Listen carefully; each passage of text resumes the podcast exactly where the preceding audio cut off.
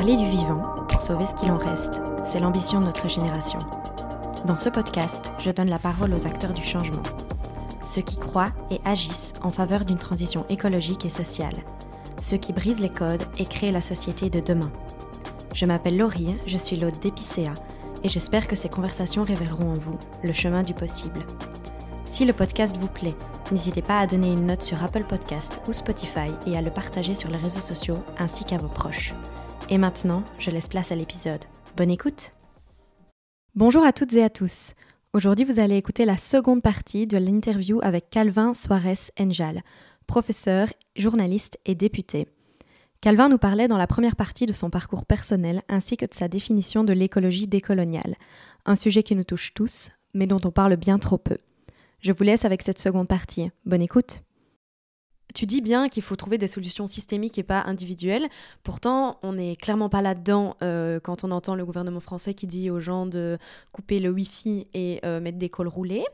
Euh, qu'est-ce, que tu, que tu penses de, de, nos dirigeants par rapport à justement ces solutions systémiques versus individuelles? Est-ce, que, est-ce qu'on y arrive?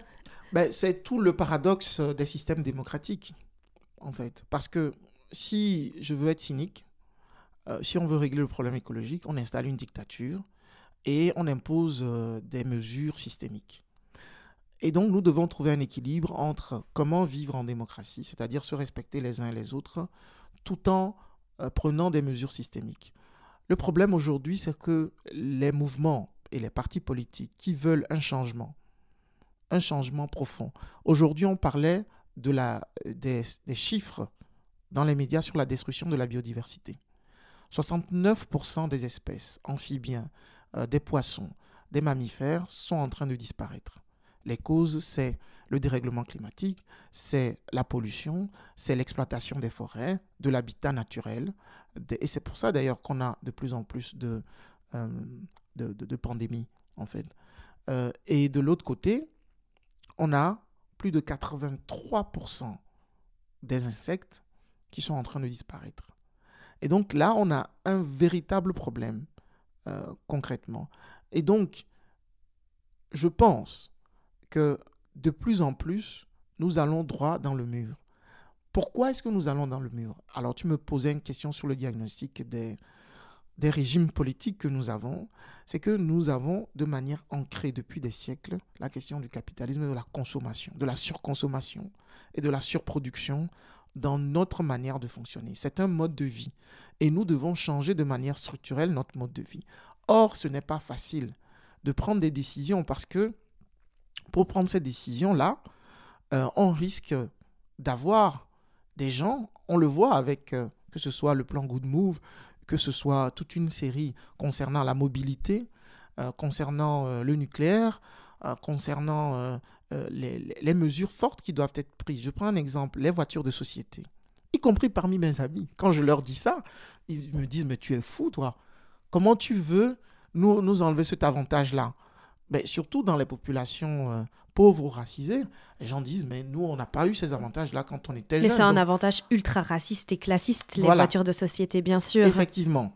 Donc comment faire en sorte de trouver des alternatives aux gens qui soient euh, qui soient positives et qui puissent les attirer, les attirer. Récemment, un ami me disait, moi, si, si on me propose des alternatives crédibles qui peuvent me permettre de me, de me passer de ma voiture de société, je vais le faire. Écolo a proposé des, des solutions. Et je dois le dire parce que nous sommes en démocratie. Lorsqu'il y a eu les négociations euh, dernièrement, en 2019, pour euh, le gouvernement fédéral, nous avons proposé des mesures systémiques, structurelles la suppression de la voiture de société en est un exemple. Mais on a perdu parce que quand on prend des partis comme euh, les, partis flamands, euh, certains en tout cas, ce sont des partis qui sont des partis consuméristes, qui sont des partis productivistes, côté francophone aussi. Le MR, euh, le PTB aussi est un parti productiviste, par exemple. Et dont les électeurs sont les blancs favorisés qui ont des véhicules de société. Donc Pas toujours. Bon, oui, en, grande, en très grande majorité, évidemment. En très grande majorité. Donc, ceux qui profitent du système, ce ne sont pas les plus pauvres. Malheureusement, ce sont les personnes les plus aisées qui profitent du système. Et même, je, prendrai des, exemples très simples, c'est-à-dire l'accès au droit. Quand nous euh, plaidons pour l'automaticité des droits, c'est qu'on sait que ceux qui connaissent le système, ceux qui savent comment réclamer leurs droits, ont beaucoup plus de facilité à avoir ces droits que les autres. Et donc c'est la même chose. Quand on voit euh, les discriminations, quand on voit euh, par exemple le fait que certains ont beaucoup plus de chances d'avoir certains boulots par rapport à d'autres, oui, dans certains milieux, on peut avoir plus vite une voiture de société, évidemment. Et donc, on est beaucoup plus enclin à défendre la voiture de société. À Bruxelles, la plupart des ménages n'ont pas de voiture. Mais, et c'est là où on rejoint l'écologie décoloniale, pourquoi critiquer les familles nombreuses des quartiers populaires qui n'ont qu'une voiture? Alors qu'on en a dans les quartiers riches, certains qui ont deux, trois voitures. Sous prétexte que ces gens-là mangent de la bouffe emballée, par exemple. Exactement. des conneries de ce genre. Exactement. Et donc, le, le, le, ce qui est systémique, c'est de prendre des décisions qui disent aux gens, au lieu d'avoir trois voitures, vous pouvez en avoir une, mais vous, pouvez aussi avoir un vélo. Parce qu'au lieu de, de, à 5 km, à 10 km à la ronde, au lieu de prendre votre voiture, vous pourriez prendre votre vélo, par exemple. Et puis, on va réduire le nombre de voitures. Alors, certains, euh, comme OMR, euh, nous sortent la solution technologique miracle. Et là, du point de vue décolonial, il y a un problème. Je vais, vous donner des, te donner un exemple concret. Le nucléaire. Pourquoi est-ce que moi, je suis un antinucléariste? Historiquement, tous les pays qui ont acquis la bombe atomique l'ont expérimenté sur des peuples. Notamment Haïti, me semble. Euh, non, euh, euh, dans, les, dans, les, dans les îles Pacifiques, c'est ça Pacifiques. Oui. par exemple, tout ce qui est Papouasie-Nouvelle-Guinée, Nouvelle-Calédonie, Tout à fait. La France, en Algérie, dans le désert algérien et dans les îles du Pacifique, a expérimenté sa bombe nucléaire. Aujourd'hui encore, des générations après, plus de 50 ans après, on a encore des enfants qui naissent infirmes ou qui naissent déformés à cause des conséquences de ces essais nucléaires. Et ça, je suis absolument contre. C'est vrai qu'aujourd'hui, face à la crise de l'énergie, beaucoup, y compris des gens de ma génération, disent Mais pourquoi vous tenez très fort euh, au fait de sortir du nucléaire? Mais ça a fait des drames. Et parfois, les gens ne sont pas informés. Les Japonais, les Américains avaient déjà gagné la guerre. Mais ils ont utilisé la bombe atomique, pas pour terminer la guerre, non. C'est pour l'expérimenter. Et ce qui a entamé la guerre froide d'ailleurs. Exactement. Et montrer à l'Union soviétique, nous sommes forts, nous avons l'arme ultime.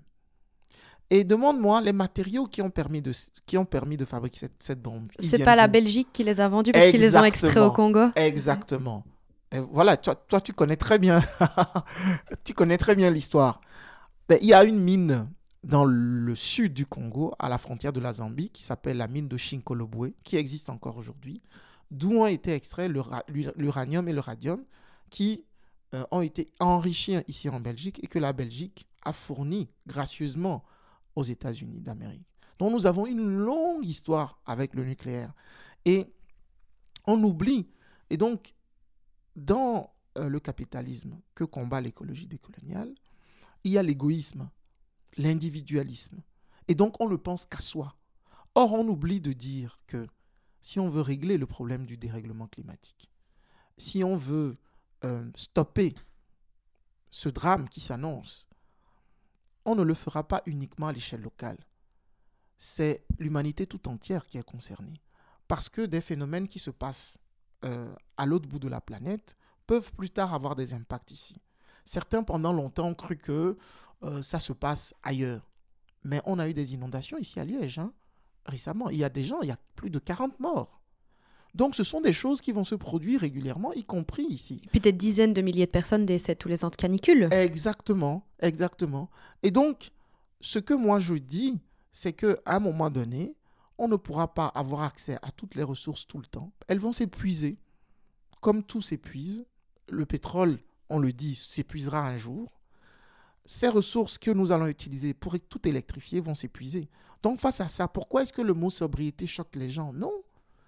Des peuples vivent dans la sobriété depuis des siècles et ils n'en sont pas morts. Et donc ce qu'on dit, c'est tout simplement qu'au lieu d'avoir trois voitures, En avoir une, c'est déjà de la sobriété. Euh, son GSM, quand on le garde 2-3 ans plutôt que de le garder 6 mois, c'est déjà de la sobriété. Parce que l'extractivisme est un élément important dans euh, la lutte de l'écologie décoloniale. On va dans un village, au Congo, à l'est du Congo, on parle du viol des femmes. Certains ont déjà entendu parler du viol des femmes au Congo. dans, le, dans, le, Nord Kivu. Hein, dans le Nord Kivu. En fait, c'est simple, dans le maniement aussi un peu, c'est simple. C'est-à-dire, vous voyez, tu, vois les, les, grandes entreprises multinationales, Apple, Huawei, Samsung, etc. Ils vont te dire, nous, nous achetons les produits, notamment euh, tout ce qui concerne le tantal, le cobalt, nous les achetons légalement.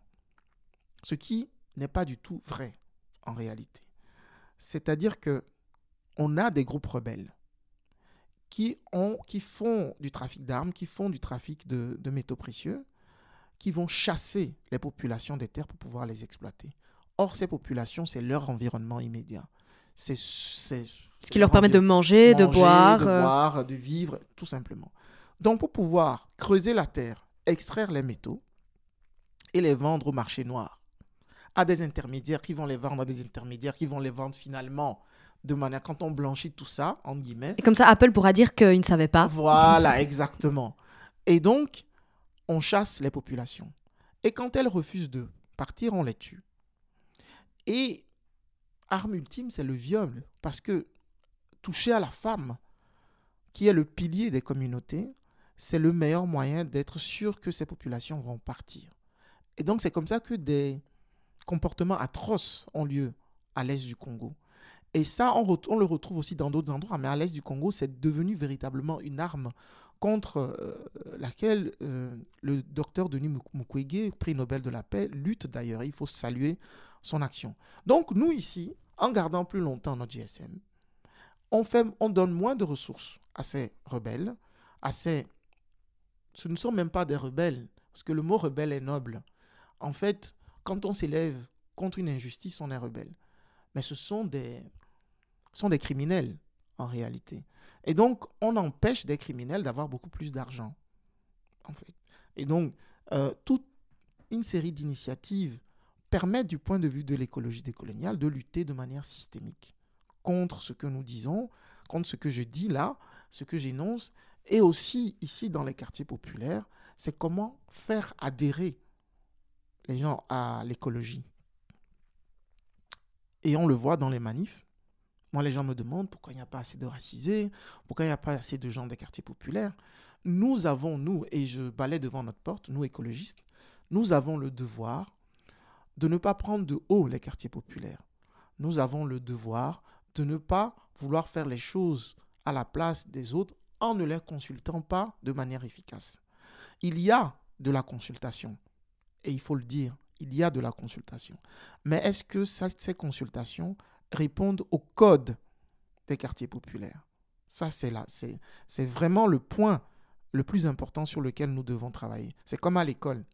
À l'école, les les enfants des parents riches, ils connaissent le système, ils savent comment on peut écrire une lettre avec des mots forts aux enseignants, aux directeurs, pour pouvoir se faire entendre. Les parents des quartiers populaires, ils ne savent pas le faire. Parfois, ils ont une telle idée de l'école qu'ils ont peur de le faire. Et ça, c'est vraiment la différence et c'est ce sur quoi nous devons travailler. Tout à fait. Et euh, les quartiers populaires auraient beaucoup à nous apprendre en termes de, sobriété.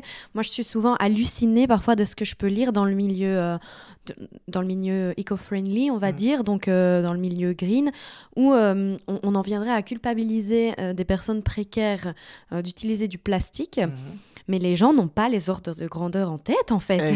mais qu'est-ce qu'on se fiche pas mal des trois sacs en plastique utilisés euh, par ces personnes comparé au fait que ben ils n'ont pas de voiture, ils ne prennent jamais l'avion euh, et, que des multinationales fabriquent du plastique à gogo et qu'on ne les attaque pas en fait. Et que Coca euh, sponsorise la COP 27 quoi. Voilà, c'est ça, c'est ça.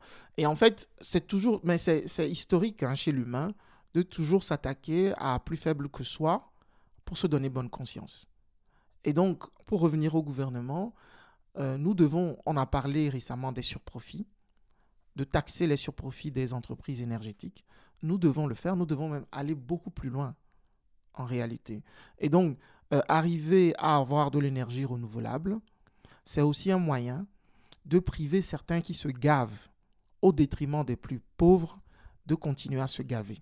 Des gens qui investissent en bourse, qui euh, se gavent sur les, gains de l'énergie fossile qui, détruisent la planète, c'est aussi l'assurance de permettre beaucoup plus d'égalité sociale. Et donc, il n'y a pas de justice climatique, de justice environnementale sans justice sociale. Et ça, c'est quelque chose que je porte aussi dans l'écologie décoloniale. Et tu le fais très très bien. Euh, c'est ultra intéressant, mais je vois que le temps file et j'ai quand même envie que tu parles un peu de ta carrière d'enseignant, si mhm. tu veux bien. Oui, euh, moi j'ai toujours voulu être enseignant. Quand je suis arrivé après mon, mes études de sciences politiques, j'ai fait une agrégation de l'enseignement secondaire supérieur pour euh, enseigner, parce que la transmission, c'est quelque chose que j'aime depuis très longtemps. comme je suis quelqu'un qui me donne des défis, qui me lance des défis, je me suis lancé un défi, c'est de faire en sorte que tout ce que j'entreprends, je puisse transmettre et que ça puisse continuer. Et donc, euh, je donne un exemple. J'ai créé, j'ai cofondé et, j'ai été coordinateur du collectif Mémoire coloniale et lutte contre la discrimination. J'ai observé que la durée de vie des associations euh, afrodescendantes, notamment, sont très courtes, est très courte. Et je me suis donné comme mission de faire en sorte que cette association soit pérenne. Et donc, qu'est-ce que ça veut dire? Ça veut dire euh, recruter des jeunes et leur transmettre ce que j'ai appris, comme les aînés ont fait pour moi. C'est ce qui s'est passé. Et donc, c'est cette passion qui a fait que j'ai choisi l'enseignement. Et donc, j'ai été enseignant pendant euh, sept ans. Je, ne, je suis techniquement dans ce qu'on appelle le congé politique. C'est-à-dire que chez Écolo, il faut rappeler que l'écologie politique, ce n'est pas seulement l'environnement, ce n'est pas seulement la biodiversité, le climat, ce sont les fondements hein, de, l'écologie politique. Mais dans les fondements, on retrouve aussi les droits des minorités et on retrouve aussi la question démocratique. Euh, chez Écolo, on est contre la concentration des pouvoirs. On est contre le fait que des gens puissent cumuler des emplois et ils doivent se consacrer à leur travail politique. Et donc c'est pour cela que moi, en respectant les règles de mon parti, j'ai choisi de me consacrer uniquement à mon travail politique. Peut-être plus tard, je retrouverai mon travail d'enseignant. Et donc ça, c'est, c'est quelque chose que, que j'ai adoré faire parce que j'ai une vision de l'enseignement qui est une vision égalitaire, qui tient compte euh, du parcours social de chaque enfant et qui tient compte de la spécificité de chaque enfant en réalité. Et donc, quand on prend tout ce que nous venons de dire, que ce soit au niveau écologique, que ce soit au niveau du respect des droits humains, si on ne sait pas transmettre convenablement ces valeurs à nos enfants, notre société court à sa perte. Donc les enseignantes et les enseignants font un travail fondamental pour l'avenir de la société. Un enseignant épanoui, c'est l'assurance d'avoir un élève épanoui. Et ça, on ne le dit pas assez. Et donc, je salue mes collègues qui font un travail très très difficile, très compliqué. Un travail qui n'est pas assez valorisé parce qu'on dit qu'ils ont trop de vacances. Or, on oublie de dire que durant les mois de vacances, ils ne sont pas payés. On galère à recruter des enseignants, on croit vraiment que c'est la panacée en ben fait. Oui. Et en fait, ils sont payés 10 mois sur 12 et donc leurs salaires sont étalés sur les 12 mois, mais c'est 10 mois. Ils sont payés 10 mois sur 12. Et ce sont des gens à qui il faut tirer un chapeau, surtout dans les écoles dites difficiles, où on peut euh, être à 35 par classe et où les élèves ont déjà un background très très compliqué. Donc, euh, moi j'ai adoré et j'adore euh, ce, métier. Je pense que c'est le meilleur moyen d'assurer une société qui ne soit pas individualiste, mais qui soit basée sur la solidarité et qui soit basée sur la volonté euh, de, de, faire progresser la société dans le bon sens. Super. Et du coup, quand, comment, quand est-ce que tu deviens euh, député écolo euh, Parce que ah. tu adores enseigner, et puis du coup... Oui, je suis devenu député écolo parce que déjà, moi, j'étais politisé depuis très jeune. Moi, j'adore la politique. Euh, pas dans le sens de vouloir le pouvoir à tout prix. Non, j'adore la politique parce que je suis fier quand je fais bouger les lignes. Et quand on prend tout mon parcours, on se rend compte que les défis que j'ai affrontés, c'est pour faire bouger les lignes. Euh, moi, j'ai été euh, journaliste parce que j'ai été journaliste en herbe dans mon lycée au Togo et que je dénonçais les injustices et qu'on avait un matériel rudimentaire, un papier euh, et un bic et qu'on allait plaquer sur les murs nos articles pour dénoncer ce qui se passait dans le lycée, y compris quand c'était le préfet, le proviseur, etc. Mais en fait, ces éléments m'ont amené à la politique. À partir du moment où j'ai commencé à mettre en place la stratégie que nous avons développée pour Mémoire coloniale, dans cette stratégie euh, qui est définie par un triptyque, l'anticapitalisme, euh, le décolonialisme et la citoyenneté en Belgique, ben, le troisième pilier m'a amené à aller vers les politiques et à dire nous voulons assumer notre citoyenneté. Mais nous n'allons plus venir nous mettre à genoux devant vous pour demander des subsides. Nous allons vous imposer les thématiques par l'agenda public, par l'agenda médiatique, puisque à l'époque, personne ne parlait de décolonisation. Les gens faisaient euh, l'amalgame entre l'indépendance politique, entre guillemets, que les pays africains ont eu, ou les pays colonisés, et le système colonial. Le système colonial, il faut faire la différence entre le colonialisme, qui est le système politique, et la colonialité, qui est l'idéologie. La colonialité n'a pas disparu. C'est un système de pensée. C'est pour ça qu'on parle de décoloniser les imaginaires. Donc je fréquentais les politiques et je dois dire que sur cette question structurelle de fond, c'est le parti écolo qui a été, au moment où ce n'était pas sexy, au moment où personne n'en parlait, au moment où c'était dur, au moment où on se faisait attaquer par l'extrême droite, c'est des gens comme Zoé Genot, comme Monsinel Gabri, comme Zakia Katabi, euh, aujourd'hui Raja Marwan, Margot Deré euh, et beaucoup d'autres, Sarah Turine, j'en oublie plein d'autres, je m'excuse auprès d'eux, qui, moi, m'ont soutenu. On parle aujourd'hui de la commission, donc, la commission spéciale au fédéral sur le, passé colonial de la Belgique. Il faut rappeler que c'est en 2014 que Zoé Genot dépose une proposition de résolution. À l'époque, en guillemets, je m'excuse, on l'a pris pour une folle. J'étais en copie des mails de certaines personnes qui l'ont insulté. Et je l'ai vu. J'ai vu comment on nous a critiqués. Mais elle a tenu bon. Et ensuite, Zaki a pris le relais, d'autres, Olenka Tchernotsky, d'autres ont pris le relais sur le terrain. Et donc, c'est comme ça que moi, j'arrive. C'est assez étonnant parce que moi, j'allais faire du lobbying politique auprès de tous les partis. Et aujourd'hui, parfois, je me, je me retrouve dans les couloirs du Parlement, je me dis, je me rappelle des souvenirs, je me dis, j'arpentais ces couloirs. Et pour moi, c'était. Euh, quand tu étais au MRAX, alors euh? Quand j'étais au MRAX et puis quand j'ai dirigé Mémoire coloniale. Mais aujourd'hui, je suis quelqu'un qui, qui garde la tête sur les épaules il m'arrive de me répéter dans ma tête ou même de dire des mots. Calvin, quand je suis au Parlement, Calvin, tu n'es pas chez toi. Calvin, tu n'es pas chez toi. Calvin, tu n'es pas chez toi. Pourquoi? Parce que certains se sentent tellement chez eux qu'après, ils ne veulent plus quitter la politique. C'est pour ça qu'on trouve des gens qui restent 40 ans et qui ne veulent pas céder la place à d'autres. C'est pour ça que chez Ecolo, moi, je suis fier des règles qui sont émises en matière de non-cumul et euh, pour limiter aussi euh, les mandats dans le temps. Et euh, comment c'est le, racisme dans, la politique belge? Euh, Le racisme dans la politique belge, il y a deux aspects. Euh, dans les enceintes, où c'est feutré, où c'est plus subtil. C'est-à-dire quelqu'un ne va pas me traiter de sale noire, par exemple. Ce serait très très mal pris. Et je pense que sa carrière politique en pâtirait encore que maintenant dans ce, dans ce contexte. Sur Twitter, il y en a qui sont presque à ça. Voilà, hein. ça c'est l'autre aspect, c'est l'aspect euh, extérieur où les réseaux sociaux sont devenus un moyen d'extérioriser ce qu'on pense vraiment et qu'on n'ose pas dire. Et donc sur les réseaux sociaux, on peut se permettre en tant que politique de dire des choses qu'on ne se permettrait pas au Parlement, au gouvernement ou à d'autres endroits. Donc ça veut dire que la décolonisation des imaginaires, elle passe aussi par la décolonisation des pratiques dans les institutions. Mais je dois avouer que ça va de mieux en mieux parce qu'il y a certaines choses que l'on ne laisse plus passer, autant du côté des femmes, et j'aimerais insister sur les femmes parce que les femmes noires, les femmes euh, d'ascendance coloniale subissent beaucoup plus de choses que les hommes. Et donc, ce qu'on ne permet plus chez les femmes, et bien sur le racisme, je le vois aussi, mais je vois très bien que parfois ça démange certains. Et c'est pour ça que j'ai décidé de, de, sur mon site bientôt, euh, de créer une chronique.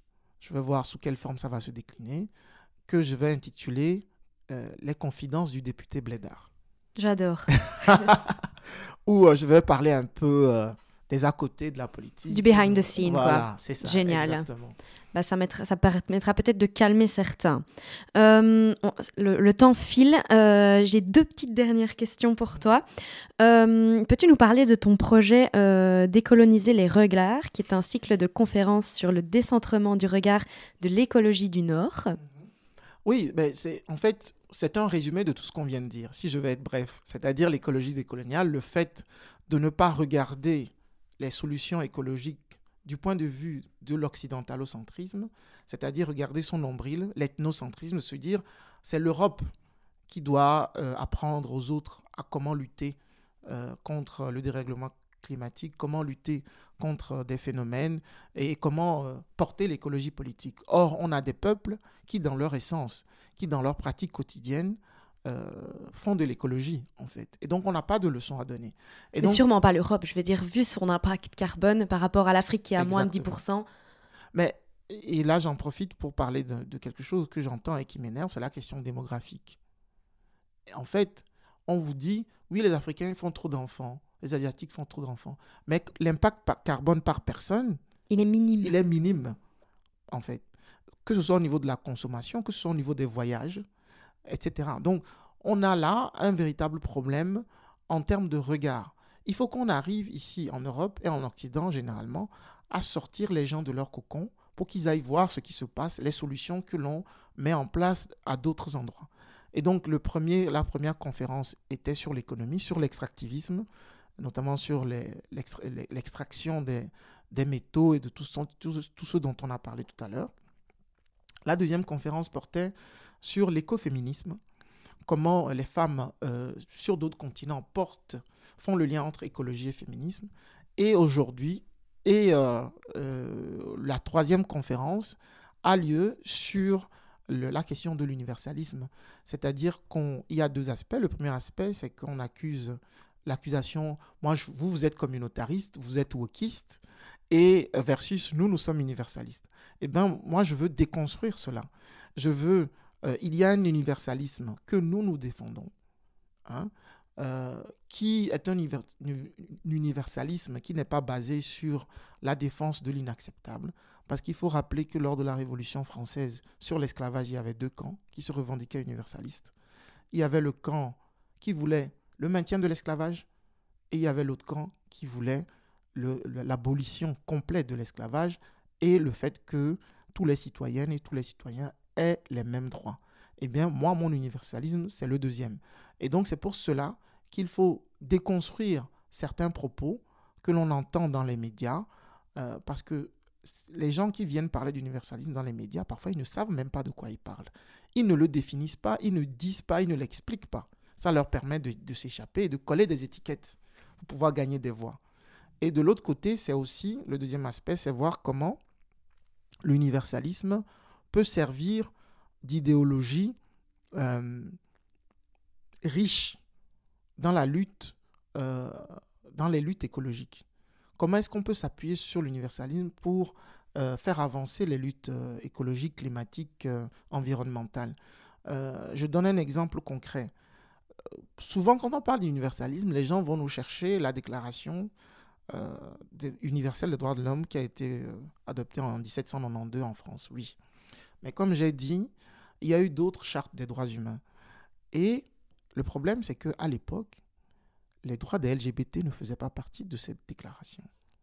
Les droits de, l'environnement, les droits environnementaux, les droits des, des, animaux ne faisaient pas partie de cette déclaration.